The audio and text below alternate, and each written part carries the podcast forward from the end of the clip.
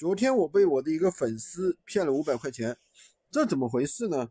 因为这是一个学员啊，他说他是一个十六岁的小孩，没有钱，对吧？他让我就是说他卖出去了一单货，这单货呢是五百多块钱，他说那个呃你们那边能不能帮我先发货？发完货之后呢，那个我在呃货到货到了之后，客户把钱打给他之后呢，他再给我啊给我给商家。呃，我看他是一个小孩，对吧？我们觉得聊的也还可以，那我就担保了，就是厂家呢就给他发了货，发了之后货之后呢，没想到两天他就把我拉黑了，把厂家也拉黑了。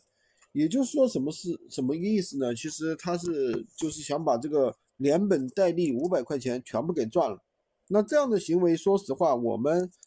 其实，呃，首先要搞清楚一点，你跟着我这里合作，跟着我这里长期拿货，你是可以长期去赚这个钱，赚这个利润的，而不是说仅想赚这一次，赚这一票的钱。